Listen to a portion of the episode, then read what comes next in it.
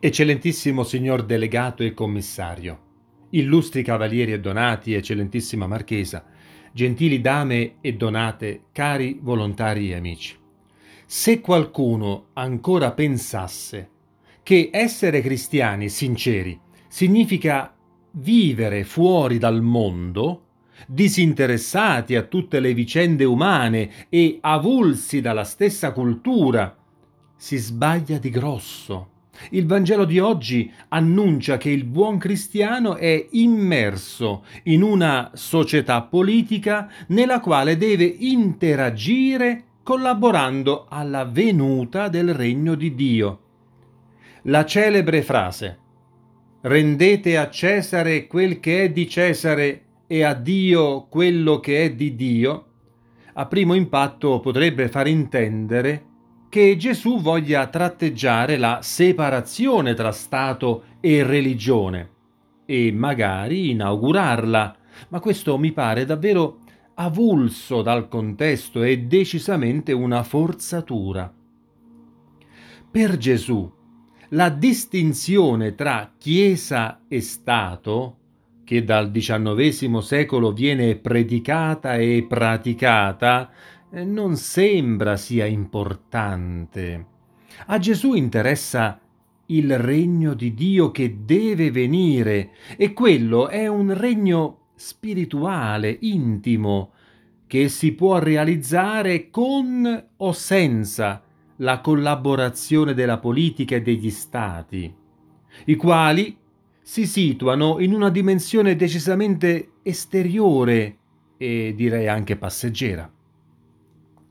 Ma quello che sconvolge in questo passo evangelico è il tentativo subdolo dei capi dei giudei che cercano alla presenza delle guardie di trovare un modo per arrestare Gesù e lo vogliono trovare in fallo in campo economico e fiscale.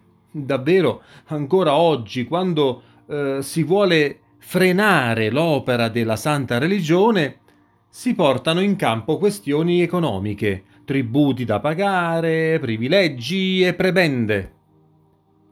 Il denaro romano, però, che valeva circa 30-40 euro di oggi, non ha il volto del diavolo. Il denaro, quel denaro, non è considerato da Gesù come sporco, cattivo. Gesù nel Vangelo di oggi chiede solo di chi sia l'immagine sulla moneta.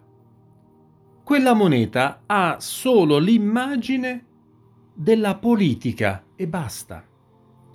I soldi sono del mondo politico, col quale dobbiamo convivere, ma in questo mondo dobbiamo saper servire il regno di Dio e affermare il suo primato. Cari cavalieri, i cosiddetti scandali economici non mancano di recente anche in tutto il mondo e qualche volta hanno infangato anche il nostro glorioso ordine.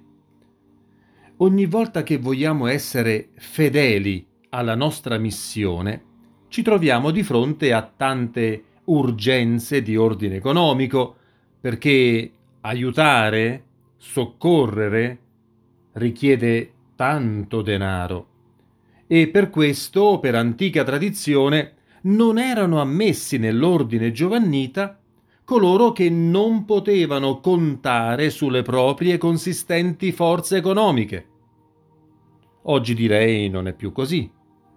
Tuttavia, i falchi mediatici non comprendono questo e stanno sempre pronti a gracchiare per dare nutrimento alla fame di pettegolezzi e alla meschinità ignominiosa di alcuni. Noi seguiamo la sapienza di uno stile cavalleresco che sa usare elegantemente i beni terreni nella continua ricerca dei beni celesti, un sapiente stile che sa vivere della grande cultura nella quale ravvisa la scienza e la bellezza di Dio, uno stile che avversa il pauperismo ed esalta la carità signorile di vicinanza ad ogni sofferenza e di compassione per ogni debolezza. Sia lodato Gesù Cristo. Amen.